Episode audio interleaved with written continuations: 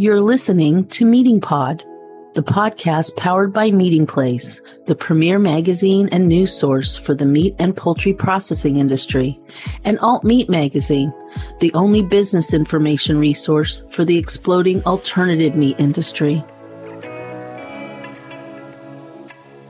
Hi, I'm Lisa Keefe, editor in chief of Meating Place and Alt Meat. Welcome to this month's Meating Pod episode dedicated to the meat alternatives market. Support for this podcast comes from PressiPack. The alt meat industry attracts talent from all corners of business, but not many entrepreneurs bring with them a background in military security logistics or nano-sized medical device manufacturing. Eric Jenkusky and Jed Johnson do, and their experiences inform Matrix Meats, the Columbus, Ohio based company uses a unique technology to create scaffolding on which other companies can grow cultivated meat and other tissues. Eric and Jed spoke with AltMeat about their experience, about the technology, and about the mission they feel is part of Matrix Meat's business. How is eco agriculture related to security? We do what's called expeditionary operations. So anything related to being in the field and being what they call forward projected so our main products are fuel and water distribution. So I was always interested in products that have dual use for both civilian and military applications, especially for disaster relief. But that really honestly wasn't why I got involved. I got involved with this because it's not every day that you get to be invited to participate in a technology that has the ability to positively impact literally every single person on the planet. My other products, maybe a couple of hundred to a few thousand people at any given time are impacted mm-hmm. by their use. This is a product that literally can positively impact the entire planet. And it's not every day you get invited to participate in something like that. So I jumped on it. So, Jed, tell me about your path to this place. So, my background is a PhD in material science engineering from Ohio State University. And my focus was really tissue engineering and, and regenerative medicine. And as I was writing my thesis to graduate, formed a company with my business partner, Ross Kayuha. And we ended up winning a business plan competition and wrote a couple grants and those got funded, one from National Institutes of Health and one from the National Science Foundation. And that was sort of the start of the snowball for nanofiber solutions. And that was 2010. So we are now 11 years old. And I guess I can't call it a startup anymore. Maybe we're a small medical device firm, but we started selling plastic petri dishes to cancer and stem cell biologists and academic labs and drug discovery firms that have a thin layer of nanofiber in the bottom. And so they look and feel just like a normal petri dish, but there's a three dimensional scaffold in the bottom that provides a more realistic environment for those cells. And doesn't matter if they're cancer cells or stem cells or human cells or animal cells, you know, they all grow on the fibers because they mimic what we call extracellular matrix. And so the extracellular matrix is what is makes up all of your skin, your muscle, your cartilage. If you wash off your living cells, what's left is just a fibrous mesh. And that's what we make and we can make those fibers or that mesh or scaffold. I sort of use all those terms interchangeably. Mm-hmm. We can make them from a whole variety of materials.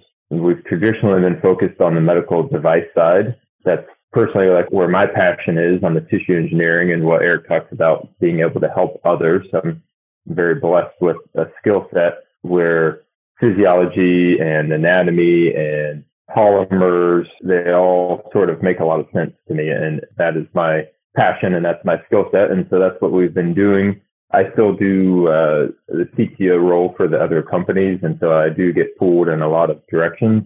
But to me, I, I find that very helpful that I sort of stay at the 30,000 foot level and help people navigate through the forest without getting stuck on the tree right in front of them. And so mm-hmm. Matrix Meats is just starting in November, December with their raise. And we have Eric and we have Zach, a business manager, and we have Devin, an engineer. And so we're slowly growing the team. We have a couple positions we're looking to fill food scientist positions and we grow that team as needed and it's just a financial efficiency model that you don't have to pay for executives that you don't need full time and share those resources. So we're sharing myself. We have a regulatory expert that's part of the nanofiber solutions team and we utilize his expertise.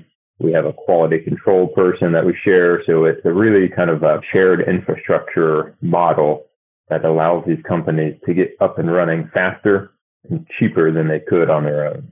So, as you're looking at the cultivated meat space, and there are many different techniques to getting there. There's a lot of people talking about 3D printing, and there's these researchers in Canada that say if you do it by these very thin slices and then you build the whole muscle cut of meat and then it comes out and it tastes meatier, et cetera, et cetera.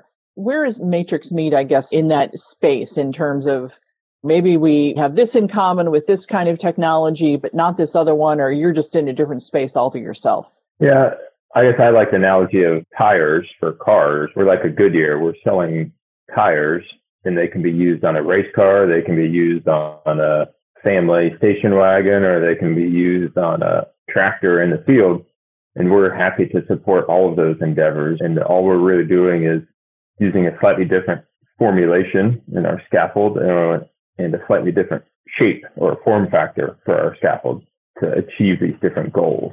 And so we have some customers that are just growing cells, for example, in a large stirred tank bioreactor. So you know, something similar to like a fermentation process, but they're just growing cells. So we have a sort of powdered version of our scaffold. We call it a microcarrier that can support cell growth and it can swim around inside of the bioreactor and support the cell growth. And then on the opposite end of that spectrum, we have people that are trying to grow a T-bone steak, for example. And so we can shape our scaffold into that T-bone shape and we can support customers from either end of that spectrum, you know, rather than just something off the shelf that they have to figure out how to use or figure out how to incorporate into their process. We figure out how to make it incorporate into their process and we figure out how to make the scaffold do what they want it to do, whether that's growth of cells or if it's differentiation of cells or sometimes we're providing texture into the final product with your layered concept. They sort of leave that texture part out. We add colors, we add nutrients sometimes so we can boost the protein profile or vitamin mineral profile. Our design space is really big. And that's why we kind of have to work so collaboratively with each of our customers so that we can really whittle down what they want and how we can do that. Our conversation today continues in just a moment after a word from our sponsor, PressiPack. PressiPack, a leading distributor of world-class food processing equipment for customers in the US and Canada, now carries power heater technology from Source Technology. Power heater technology creates plant-based meat analogs with the shape, texture, appearance, and bite of natural whole muscle products.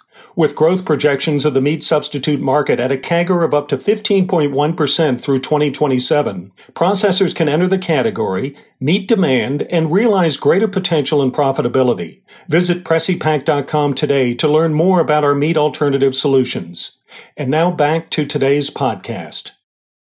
Our process is called electrospinning, and it has certain advantages but there's also certain disadvantages. And so every scaffold technology is going to have advantages and disadvantages. And I'm not going to tell you that electrospinning is the only solution for every company out there. Can you tell me more about the electrospinning technology?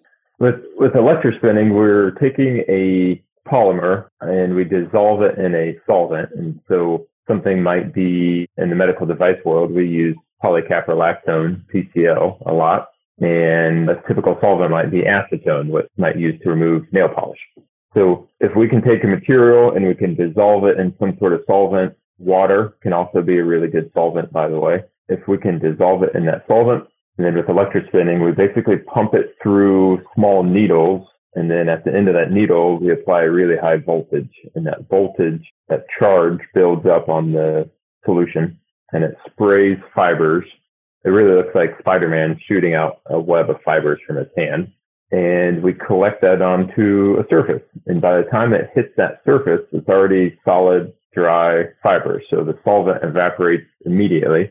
And what we collect looks and feels like a paper towel. That's probably the closest analogy of what our scaffold looks and feels like. It's typically a white fibrous sheet.